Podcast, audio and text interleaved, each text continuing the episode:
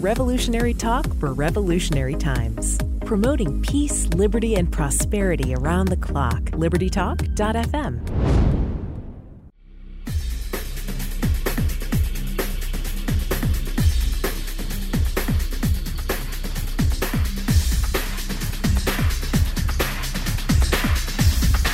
Welcome to Medicine on Call, where it's all about living in the solutions. Today I have a, a very special guest, a, a, medical colleague on, who's going to speak to us today about a topic I think that's been in the news. It's been very emotionally charged, and that's about the idea of gender, um, dysphoria, and gender identification. And I, you know, I'm, I'm a doctor, I'm a scientist, and there was a a person running for, I think, the governor of Louisiana, who's a physician, who said that he, when he, when a child is born, he, the parents ask one thing, is it a boy or a girl? And he got railroaded because of that statement. And I'm a biology major. So when people talk about sex, it's very clear there's two genetically distinct sexes. And I'd like to discuss and explore language versus science versus societal mores because I think that we're we're conflating all of them. And so I want to welcome my guest, uh, Dr. Paul Hruz. He is the Associate Professor of Pediatrics and Cell Biology and Physiology at the Washington University School of Medicine.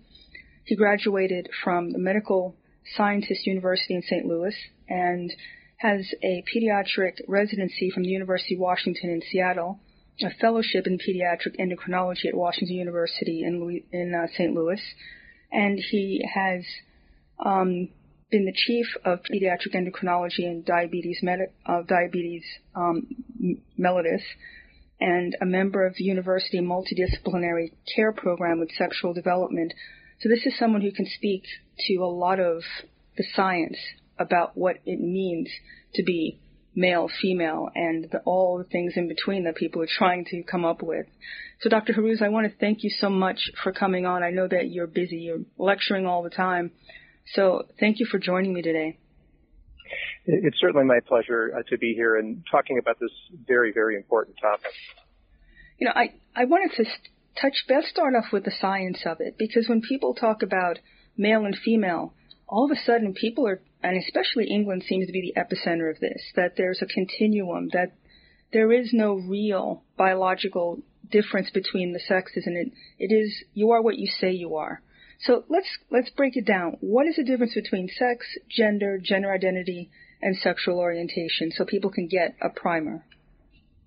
I think that's a great place to start because it's important that we understand what the terms uh, that we're using in the discussion and, and, what they really mean. And I think there's a lot of confusion uh, in discussions, even amongst our, our fellow uh, physicians and scientists, of using terms like gender and sex interchangeably when they really are intended to convey very different uh, realities. And so sex is, is really defined in relation uh, to the role of an individual in the process of reproduction. And that's not a controversial statement. It's something that we've always understood and doesn't just apply to human beings. It applies to animals throughout the animal kingdom.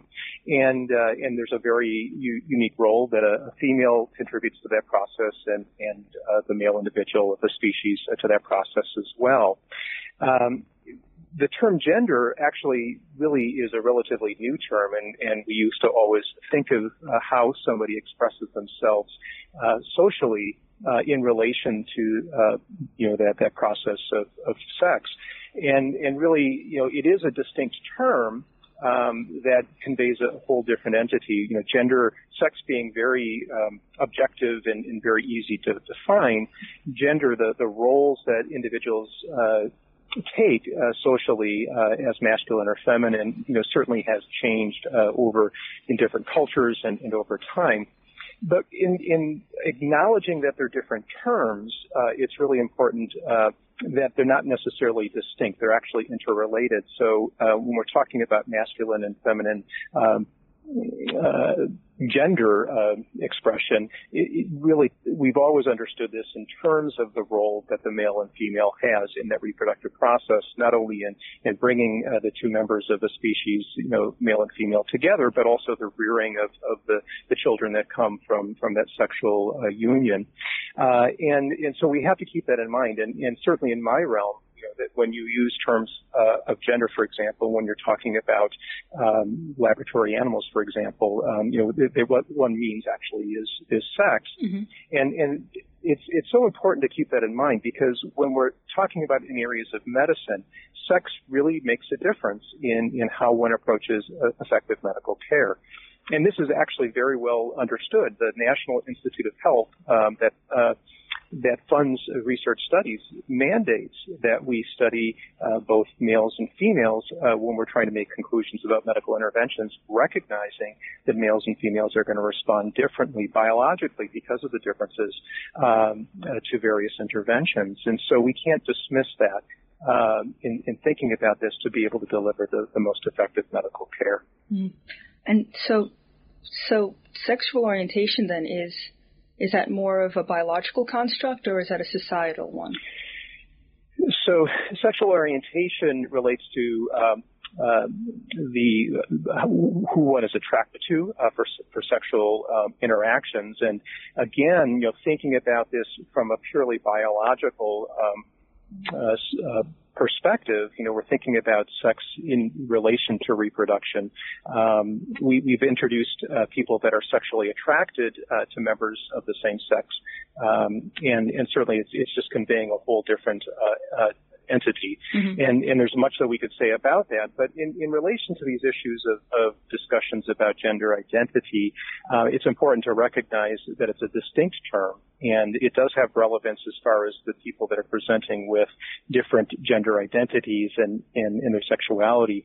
But for the, to be able to look at the whole condition of, of people that have a discordance between their uh, gender identity and their biological sex, um, you know, it's important to keep that part of that separate.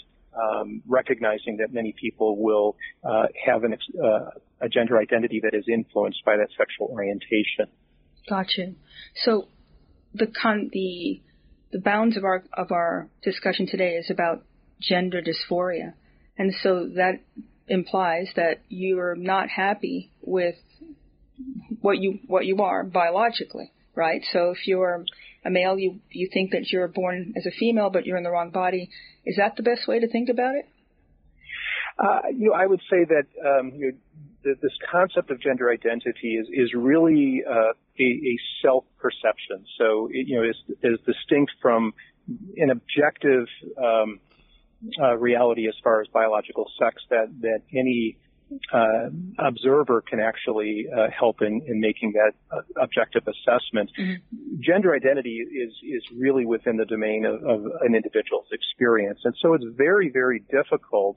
Um, for example, there is no biological test um, that can establish one's gender. It really is something that the uh, patient, uh, him or herself, uh, declares, and um, and it has real meaning for that individual. And so, um, you know, I think it is.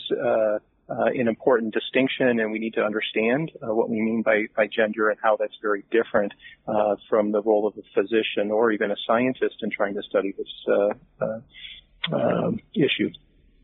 So when somebody identify, well, for me, it seems it seems as it seemed that there's more people identifying as with having gender dysphoria than ever before. I really don't remember that many people in science and medical school. It just seemed to be a very, very small number of people, and now it doesn't seem that way at all.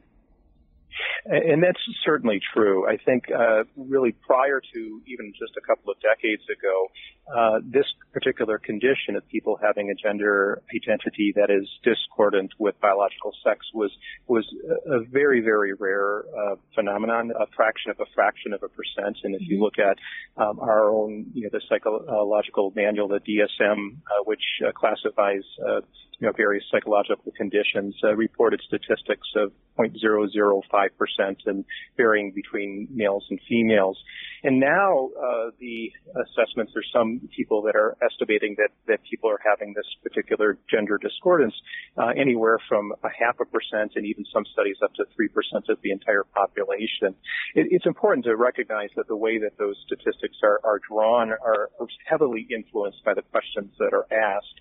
And there are a number of different hypotheses uh, or potential explanations as to why we're seeing this tremendous rise. And, and really much of the data is coming from people that are, are presenting to specific uh, clinics to be able to uh, engage the medical profession to help them align their body with their gender identity, um, that we're seeing this increase in numbers. And probably some of the best data is coming from uh, the UK, where they have all of the patients that are, are being you know, presenting for this medical intervention go to the same center, and, and there we're seeing several thousand percent increases. We're going from um, uh, very small numbers, uh, almost exponentially, uh, uh, over just a, a, very short period of time, about five or ten years. Mm-hmm.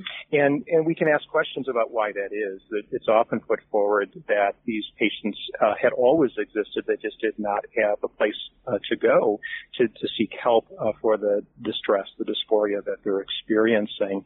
Um, but there's a lot of concern that, that what is going on in, in the social uh, media and the discussions that are going on and, and the recognition of, of, this condition and how we're approaching it uh, very differently now than we had in the past might be driving uh, many individuals uh, to this conclusion about mm-hmm. gender discordance when they w- uh, would have um, come to a different understanding of the difficulty that they might be experiencing, for example, during periods of development, trying to sort out uh, their overall identity in, in other areas of their life. And so there's much that we do not still know about about this, mm-hmm. but what you had stated is is true, um, and it's very concerning um, that we're seeing such a large increase. There's a need to understand better what's going on, uh, and and really for those that are are really experiencing significant distress related to that, to find out what is the best way to to help them and, and manage that. On that note, let's take our first break. You're listening to Medicine on Call.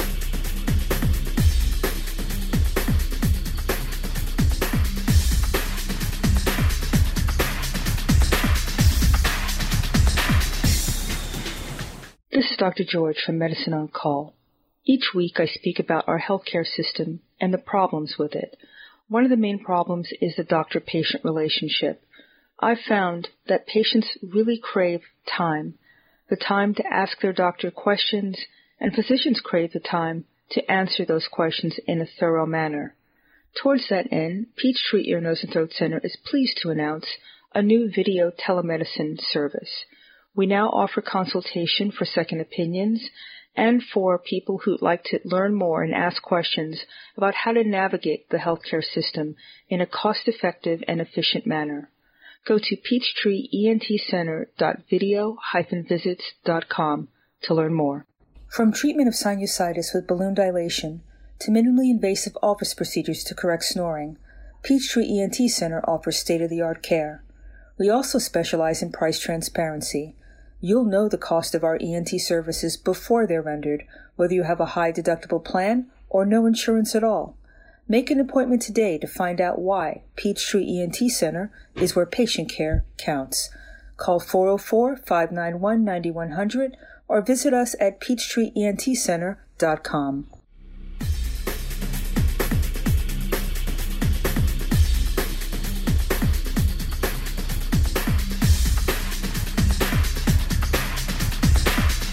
Welcome back to Medicine on Call. We're speaking with Dr. Paul Hruz, the Associate Professor of Pediatrics and Cell Biology and Physiology at the Washington University School of Medicine. And before the break, I think we were really getting the overview. I'd like to drill a little bit more down on the developmental side since I'm blessed that you're a pediatrician and you can actually speak to a lot of things that you, you know, you're dealing with every day and, and that's child development. And from my, I mean, what I've read about this movement, it seems to be a movement almost, that there are milestones that children have to meet. You know, going through puberty is one of them, and adolescence. And if you intervene with gender dysphoria and you have a, a it seems to me, a process once the child is identified, or basically, it even seems like parents are deciding not to have their child reared, some of them, with following any kind of um, gender roles, and it's kind of confusing. Uh, is it confusing to the child to be just well, given it, it, this platform? Um, certainly, there, there's a, a, tremendous number of influences um, in child development in, in many areas, uh, even independent of, of areas of, of, sexual identity, um, you know, that, it, that a child will normally struggle with. Um, you, you, know, this this whole phenomenon of, of children that are having issues in understanding uh, their gender identity in relation to their sex, or those that have a gender identity that that differs from their sex, um, really in relation to that developmental process, so that uh, when when claims are made uh, that that a child is uh, born with a, a transgendered identity um, and it's present at birth um, and it can't be changed and and um, you know it is who they are. There's a, lot of scientific evidence that really uh, would challenge that uh, those types of assertions mm-hmm. and and even the data that's emerging right now as far as the number of adolescents that have had no prior um, confusion about uh, gender identity presenting during the junior high and high school years, um, you know that that they're presenting uh, with this uh, uh, transgendered identity. And, and in children, um, you, know, there, there are children will naturally uh, explore and, and try to, to figure out who they are. And it really does reach a, a very critical phase of, of identity development uh, during this period of adolescence. And, and uh, we have to remember that puberty and adolescence um, are happening at, at, the same time. Mm-hmm. Uh, puberty is referring to the biological changes that are transforming the child uh, from prior to puberty to, to be uh, sexually uh, reproductively competent. Um, but at the same time, there are a tremendous number of, of um, things that are occurring as that child transitions from childhood to adulthood that are, are quite challenging. They're quite difficult uh, for them to navigate, and and that's uh, one of the issues um, that uh, that is. Anybody that looks at this uh, particular condition of, of, how that child is able to integrate that and, and really identify and, and, understand who they are. And, and when presented with mere questioning, um, being uh, encouraged, uh, you know, to uh, in any one particular way, um, may actually alter the, the normal outcomes that one may experience it, it's well known in children that, uh, and, and, again, people have tried to challenge this, but, uh, and I would say that some of the earlier studies that were done were small and had some of the same weaknesses that uh, the other literature in this field uh, may still have. Um, but uh, over a dozen studies over several decades have consistently shown that the vast majority of children that present with a transgender identity, um, if merely left alone, uh, will have spontaneous realignment of their gender identity with their sex. I think the best estimates are close to about 85% or 90%. percent mm hmm uh, and so, um, you know, one has, and this was actually e- even my own professional society that came out with guidelines in 2009, uh, cautioned against social affirmation, encouraging a child uh, in a transgendered identity uh, that was uh, not yet in puberty because of this known phenomenon of, of realignment of, of, gender identity with biological sex. And so um, there's there are many concerns, uh, and we can certainly ask this as a hypothesis as to some of that large increase in the number of people uh, that are presenting to gender clinics might fit into that category that, uh, if otherwise left alone and, and not uh, uh, affirmed in that and, and, encouraged in that the transgender identity, um, you know, would have had that uh, spontaneous desistance. The problem is, is that even though that number is not 100%, there's no way to identify um, in any one individual child uh, wh- which category that they're going to be in, and, and knowing that that the vast majority will have that desistance uh, will then um, not uh, expose them to potentially um, uh, harmful uh, med- uh, medical interventions that, mm-hmm. that hopefully we'll have a chance to talk about as well. Oh, we definitely will. But to me, to my mind, if one child goes this route where they realign with their section and their perceived orientation, I'm sorry, their their identity, then that's one child that you know you really shouldn't be making these interventions from on high that everybody fits a category so everybody gets the same treatment. It almost seems like an algorithm based treatment. And as soon as the child and I think, you know, how much of this is subjective where the parents may think that the child has, you know, they like to play with cars or whatever, and they're woman, uh, a girl, and they like to play with dolls, and it's a boy, and all of a sudden they must have gender dysphoria, and then the next thing you know, they're being put into a tract of seeing a physician, and socially, I've seen some really sc- kind of scary things happen where children are being removed from parents' households if the parent doesn't want to go along with treatment. Is that an outlier? Is that really what we're seeing?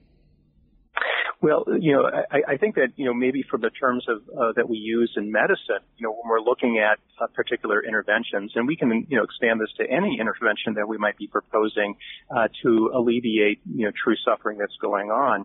You know, there, there's a when a drug exists for example, for a disease, and you, you're uh, advocating a new treatment uh, regimen, you know, there's there's the concept of non-inferiority, so that um, if you have an outcome that leads to 85% resolution of the condition, you know, in your intervention, then the first uh, uh, requisite that you would have in, in you know making a, a, decision about whether that was the right way to go is is it as good or um, or better than existing uh, interventions uh, or is it worse? And so um, you know, so the the question about uh, how many children are being affected by this and how many um, are being driven to go on to um, uh, medical interventions, hormonal treatments, and, and maybe surgery mm-hmm. is is not clear, but uh, certainly it can be asked um, as far as um, you know a, a scientific question.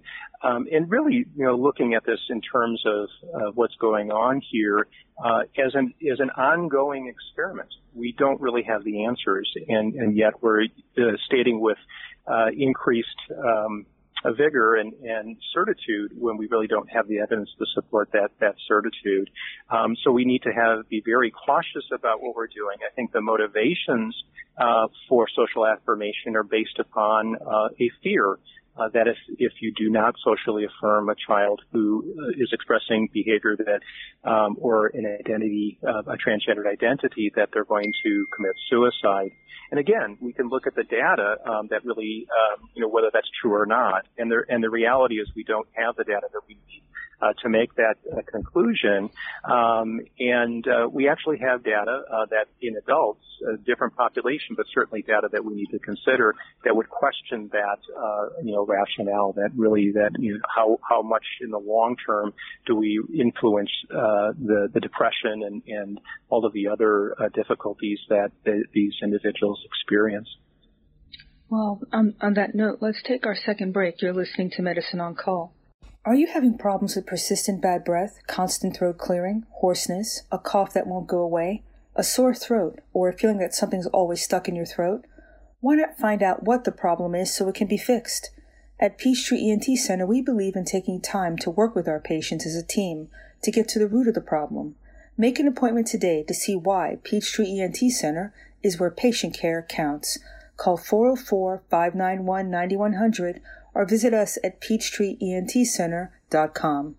You're listening to Medicine on Call, where healthcare, business, and current events connect.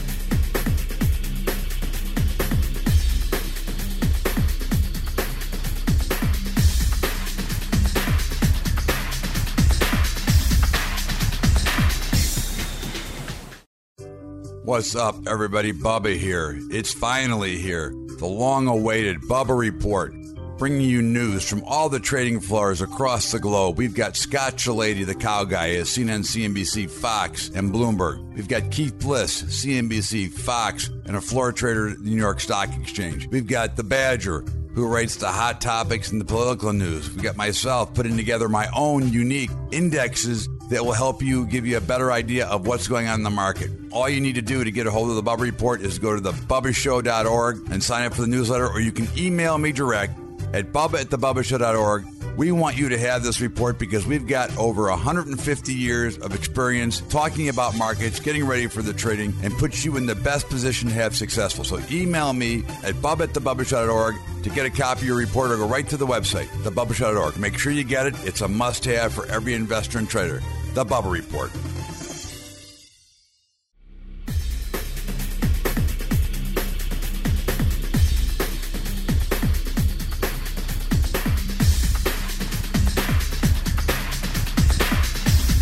Welcome back to Medicine on Call. We're speaking with Dr. Paul Hruz, the Associate Professor of Pediatrics and Cell Biology and Physiology at the Washington University School of Medicine. Um, he's authored over 60 peer-reviewed manuscripts, have multiple scientific reviews and book chapters, and someone who's been speaking on this topic and has knowledge, not just talking, but actually understanding the nuance. And there's a lot of nuance here.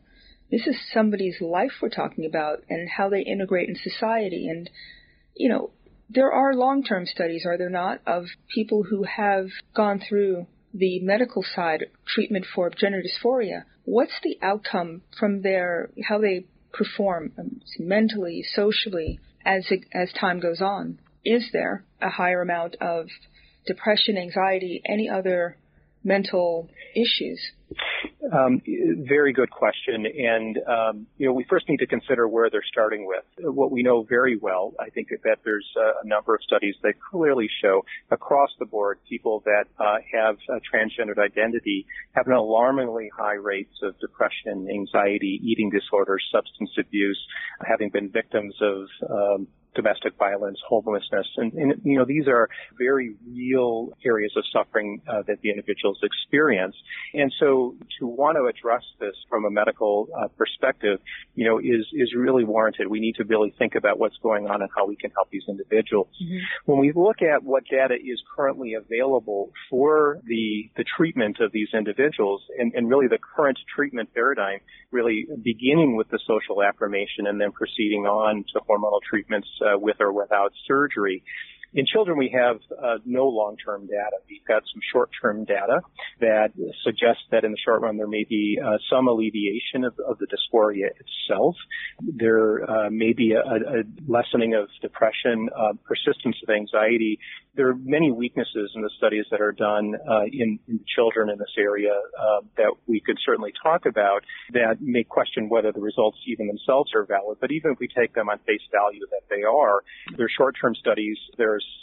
significant amount of selection bias that's present in these studies. They're not adequately controlled, and many of them are not controlled at all or used improper controls. And so to be able to have confidence in the results, you know, is is very difficult. And, and so we can get hints about maybe asking new hypotheses and designing the rigorous trials that need to be done. The long-term studies uh, that are available uh, are, are in adults that were uh, treated in this manner, given uh, the hormonal treatments and, and with or without surgery. And probably the, the largest and longest study that, that's out there came out of Sweden. And Sweden has a, a, a wonderful health registry where they can look pull data. Alarmingly, you know, 20 years out, the individuals that went through the hormone treatment and, and the, uh, the uh, with or without surgery maintained a very high level of uh, completed suicides and, and um, all sorts of psychosocial problems. Now, that, that study itself wasn't controlled, so you can't really make a, a valid conclusion about what the intervention did mm-hmm. uh, relative to, to not doing anything. But you can very confidently conclude that it didn't solve the problem, that, that there's still significant problems that are occurring uh, in relation to people that are not transgendered, and so it's not the answer. Now, many people will put forward some hypotheses as to why there's a persistence, and that, again, as an experimental question, I think, you know, is, is worth considering. But to make the statement, you know, that that that this is the way that we have to go forward when the existing evidence itself doesn't really support that. You know, if you look at, at the rates of suicide being very, very high, and it, again, their, their estimates will vary somewhat. Over half of, of all uh, transgendered individuals will have contemplated suicide at some point in their life, and uh, unfortunately, many of them will act upon that uh, when you look at uh, long-term data, there was a, a study that came out, uh, a meta-analysis, where they looked at um, a, large number of studies, um, each with individual weaknesses and, and limitations, but compared uh, the collection of all of these studies. When you look at whether they had suicidal ideation within the past year, meaning after they've had the uh, affirmation, uh, the hormonal interventions with or without surgery, and compare that to their entire lifetime, mm-hmm. really the incidences are the same They don't really differ at all. Um, so when we look collectively, um, at least there's there's reason to question uh, what is being put forward. When you look at short-term outcomes, uh, there's reason to believe that uh, there may be a short-term alleviation. But again, getting back to, to the area of children, if if you've interfered with their ability to resolve some of these uh, normal developmental stages, and and really um, that wasn't the underlying difficulty that they were having. We were assigning it to a gender issue mm-hmm. when there was something else that was going on in that child. It it would reason you know to um, at least hypothesize that um, this is not going to be a good long-term solution. And when you look at, at really the data in adults, most of the individuals that recognize that, that uh, intervention, medical intervention to align the body with their gender identity, you know, will go eight to ten years before they recognize that it didn't really help them and then, um, you know, seek to, to have that uh, realignment, you know, that assistance at that point in time. And, and when you look at the long-term uh, data, there's studies out there looking at all causes of death in transgendered individuals compared to the, uh, the, the non-transgender population. And where you see that separation, um, you know, fivefold increase in all causes of death, you know, that, that break point is about eight to 10 years. And so I don't think we've understood this condition and, and the intervention that we're proposing in children for a long enough period of time, uh, to really, um, to know for sure what we're doing. And again, that's why, um, I think that if we're going to be objective about uh, looking at this, we have to, uh, realize that we're still in the, in the midst of a, a very large experiment. And unfortunately, it's not a controlled experiment. Uh, we may, uh, find out in the future that, that this isn't the wisest approach, uh, you know, to proceed to help these individuals. Uh, uh, in, the process, there will be many that will have been harmed. I agree with that, and I think that there seems to be a sea change from a social and medical perspective on how it's treated, right? I mean, you talked about the DSM, which is the diagnostic categories, the psychological um, compendium that lets us know what's considered to be psychologically, I don't want to say abnormal necessarily, but might have a medical condition associated with it. That's a lack of a PC way to put it. But the DSM-4 versus the DSM-5, and specifically with gender dysphoria, changed, didn't it? It went from a, a no-touch, you know, monitor, take time, and actually let this unfold versus aggressive um, intervention. And it's a big change, isn't it? Yeah, well, so the DSM, uh, the difference from the DSM-4 to the DSM-5, um, really the change that was made was in how we even look at the condition. So um, it had been previously classified as gender identity disorder, uh, and, and really the the paradigm for thinking about it was that when there is this discordance between one's gender identity and uh, their biological sex, um, that what, there was something going on uh, within um, the thinking within within the brain itself. Mm-hmm. The, the transition to the new the DSM-5 was was to take away uh, what was considered a stigma of calling this a disorder and asserting that this was just a part of normal variation. And so um, to keep uh, the medical interventions as a viable option was to focus on the actual discomfort. So going from gender identity disorder to gender dysphoria.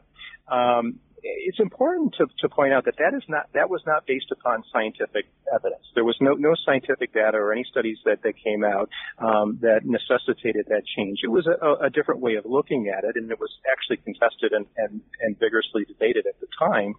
But the consequences of that shift, uh, whether it's right or, or wrong, has had a lot to do with uh, the approaches that have been put forward uh, for the treatment of this particular condition. So, you know, logically speaking, if if you understand that if there's this discordance between bi- uh, biology and uh, one's identity, that um, if, if the problem is is a psychological um, in nature that the solutions would be uh, psychological as well. So you know, undergoing counseling and helping that individual um, recognize what uh, some of the other issues in their life that contribute to their depression and, and some of the other uh, things that we know are, are heavily associated uh, with this um, this particular condition.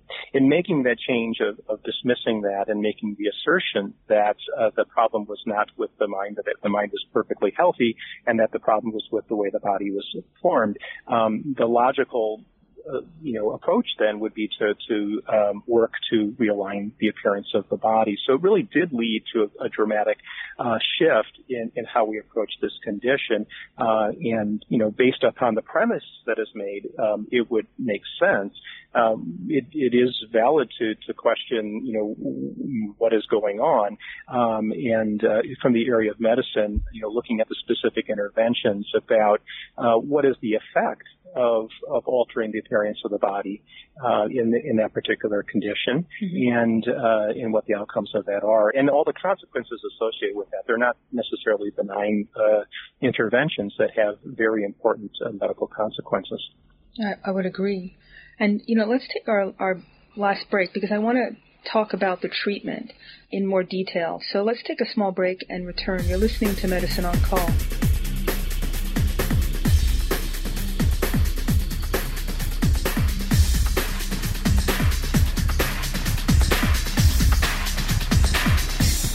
You're listening to Medicine on Call, where healthcare, business, and current events connect.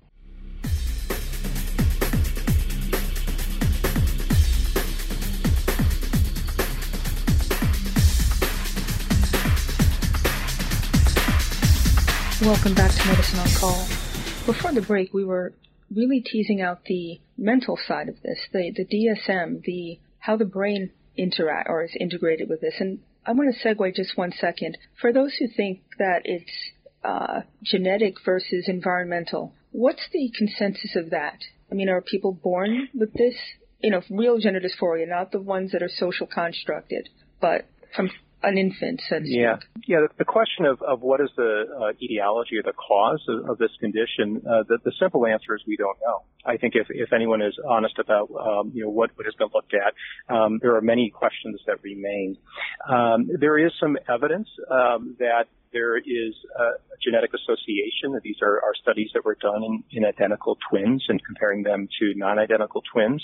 Um, but it's important to note that by uh, even you know, making this genetic association, it does not necessitate causation, meaning that there are many conditions that we know of that have, that are heritable, meaning they can be inherited, that don't determine who a person is. Mm-hmm. And, and when we look at these genetic associations, um, there are many, many reasons why there may be that association. Again, we, we, we try to distinguish between associations and causations. And, and one hypothesis, for example, is that the genetic, um, one genetic contributor might be uh, resiliency or the, the ability of an individual to re- respond to, to stress. And, and there's many others that we could uh, put forward. And then there's lots of evidence uh, that uh, that there are environmental factors that, that help uh, contribute to this particular condition. Just looking at at uh, family dynamics, exposure to prior abuse, a very large increase in the incidence of transgender identity in autistic children, for example. Um, and you know that provides clues. The best that we can probably say is that this is a multifactorial condition, meaning that there are many different contributors. Um, that the uh, largest influence is likely to be uh, environmental, not genetic, uh, and that in any one individual, the contributors might uh, differ in, in, the exact nature and also the extent. And that's really important when we consider the scientific studies uh, that have been put forward uh, in the treatment regimens um, that are based on very, very small sample sizes, and many times they're not generalizable uh, to a, a, wider population. So we have to keep that in mind. But it is important to continue efforts to understand this because the more we understand about the cause, uh, the better we're going to be uh, in proposing interventions that are going to be truly helpful. Mm-hmm. Um, but at, at the the current state, we, we have much uh, more unknown than, than known. Thank you uh, uh for that clarification. So now I'd like to take the last segment and really tease out the the treatment side of this. You mentioned we talked about it briefly, social affirmation.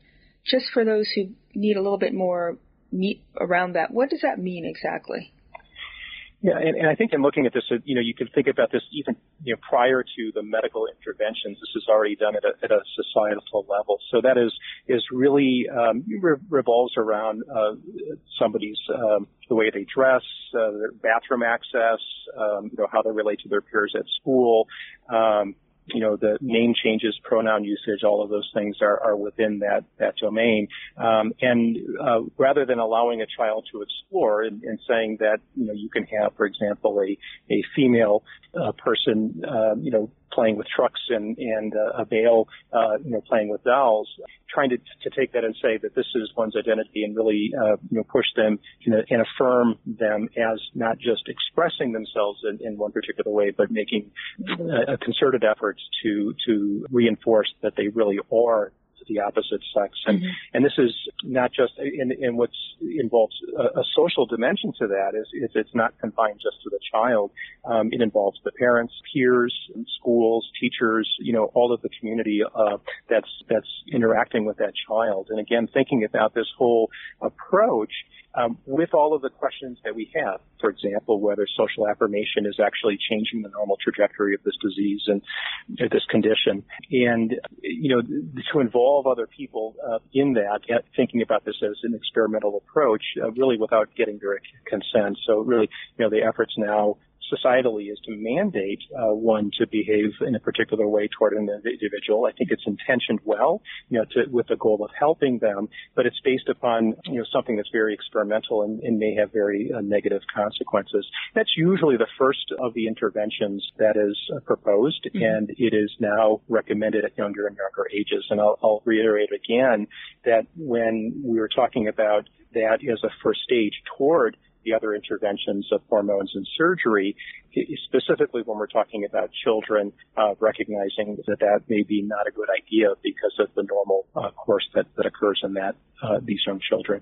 Well, I definitely wanted to touch base or talk about the the hormonal side of this because I don't think, and I didn't know this until someone told me, when people or when children are put on these cross sex hormones, there actually is a consequence. Is it reversible? Uh, it's not necessarily, is it? Um, well, so yeah, there's there's many stages to that, um, and even before we get to the cross-sex hormones, uh, the first step in children is is when they start going through normally timed puberty is is to consider that pubertal development as as not normal or uh, a disorder, and so to suppress that because with the body changing, it, it will often heighten that that dysphoria, mm. um, and that's the first stage, um, and, and and that is one of the first stages where uh, it is made the claim that it's safe and reversible. Um, and I, I, think there's many considerations uh, with that. It's very difficult to say that it's safe when it's not been uh, studied or approved in, in, normally timed puberty. It's been used in other conditions. It's used in adults in, in various cancers, hormone-sensitive tumors. Um, it's used in younger children when they have abnormally early puberty. But uh, it's it's not. Um, accurate to say that if you've demonstrated uh, safety in a prepubertal population, that you can say the same thing uh, during puberty. And for example, during the time of puberty is the time that that children uh, will accrue most of their bone density that's going to carry them through the rest of their life. And when you delay that puberty, um, that you put the child at risk of, of uh, long term of having low bone density and fractures later in life. In fact, when we're treating kids with early puberty, that's why we want to be very careful about when we stop the treatment to allow that process to occur and then that'll suppress normal uh, gonadal development, the development of the testes and the ovaries, the maturation. And when that pubertal suppression then is followed by cross-sex hormones, the intended, uh, well, not the intended, but the expected consequence um, would be that, that this would induce um, sterility, so that these children would then um, not have an opportunity to have uh, children later in life. And they're making these decisions at ages when they really don't have a, a, a real understanding of, of what they're um, they're giving up for that.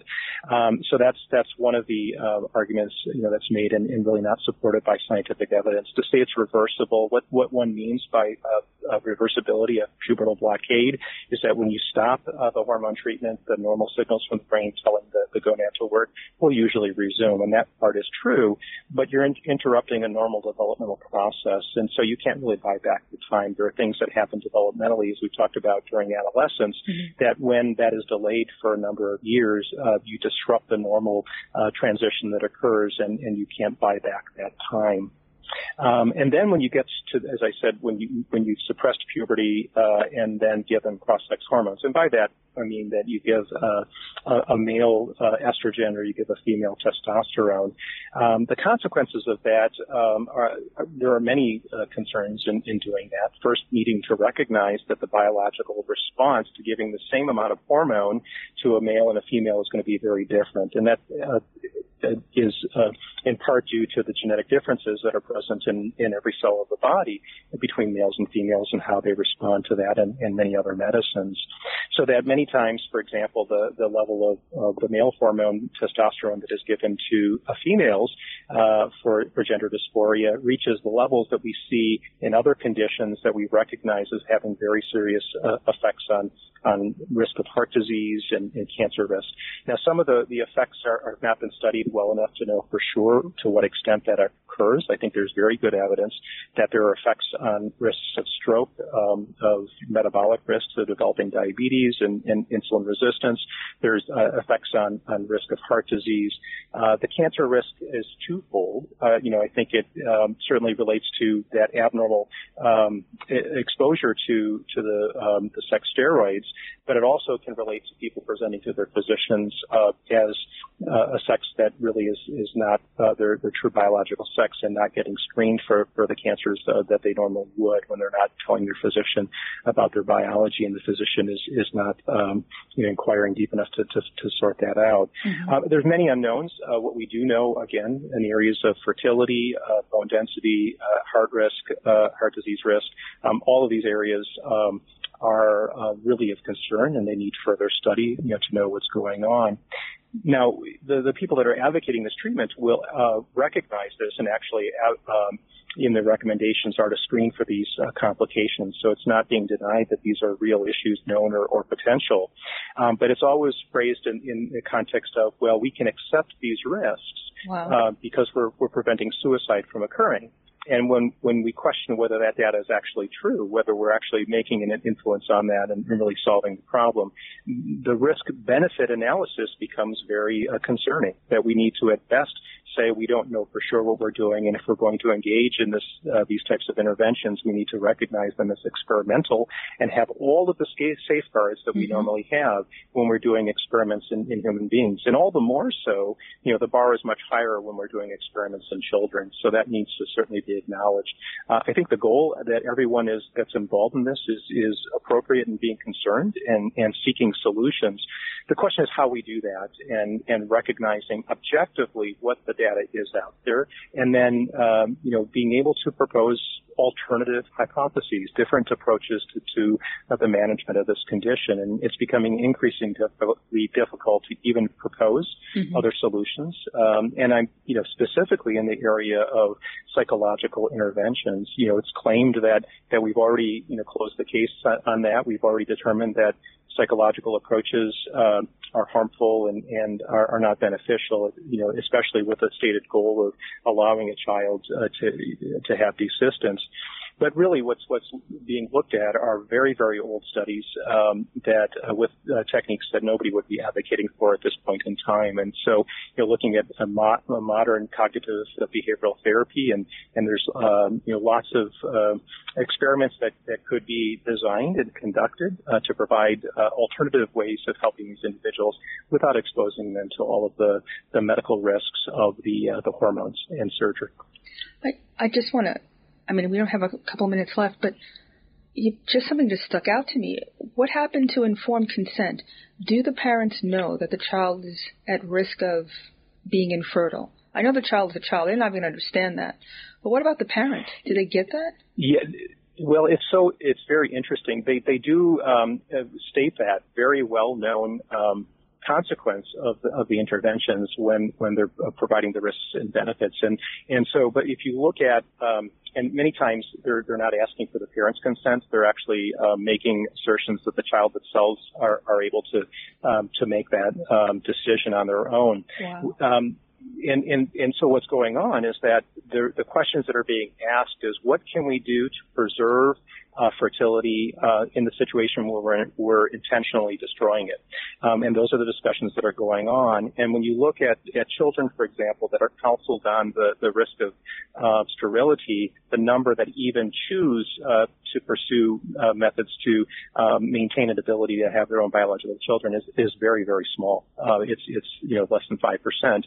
Um, and, um, and it really at least as a hypothesis, you know, uh, may be related to the fact that they don't really understand what they're giving up. They're they're they're saying, well, I, I'll do anything, um, and I'm not going to consider that. And then, uh, you know, the questions that need to be looked at later in life when they do want to have children and find out that they're not able to do so, um, you know, is is definitely something that that uh, we need to be aware of. Well, that that's devastating, and there's no way that a child's brain is sophisticated enough to understand consequence. I thought they're about the moment, you know, instant gratification, right? So that's not well, that's, right. That's very interesting. Yeah, when you think about all of the things that that uh, as a society uh, we don't let adolescents do. You know, we don't let them um, buy cigarettes. We don't let them buy alcohol. There's a certain age at which we allow them, you know, to get a driver's license, um, and and when they get to you know vote, and it's all based upon you know just as a, as a pediatrician developmentally understanding that uh, adolescents don't see the long-term consequences of their action. They're more likely to take risks, mm-hmm. um, being impulsive. Um, and, and statements that are made, um, you know, that, that, well, in this one area that doesn't apply, really there's no science to back that up, and, and there's uh, very good evidence that, that those same uh, difficulties um, in long-term, um, seeing long-term consequences and risk-taking behavior uh, occur in this uh, domain as well. You know, the, ch- the, the children that are affected um, are suffering, and they're looking for help, and they're going to the medical establishment, you know, to, to find answers uh, for the suffering that they're having. Uh, you know, in trust um, that we really, they're being told that we have more certainty about what we're doing, that it's prudent and it's going to be effective than we really have based on the scientific evidence. Well, in the last few seconds that we have, I, I want first I want to thank you so much for your time. I learned a great deal. I know my listeners have as well. How can people follow you? Well, uh, I, I certainly, if people uh, have access to the published literature, I've published a number of articles on this on the question of uh, pubertal blockade. There was a paper I published in the New Atlantis, which is freely available. You could you can search that. Some of the other papers, uh, you know, may or may not require a subscription for that. Um, there's a couple of talks that that have been uh, present on the internet as well. But I, you know, all of the information you know that I've spoken about, um, you know, this this is data that's readily available for those that will look for that.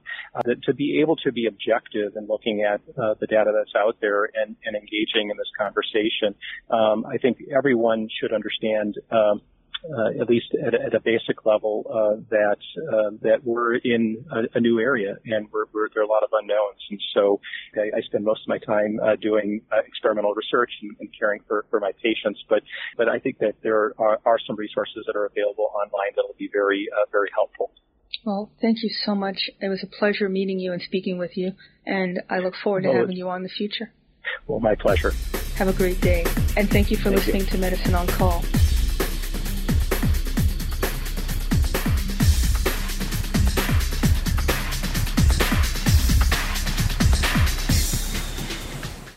Revolutionary talk for revolutionary times. Promoting peace, liberty, and prosperity around the clock. LibertyTalk.fm.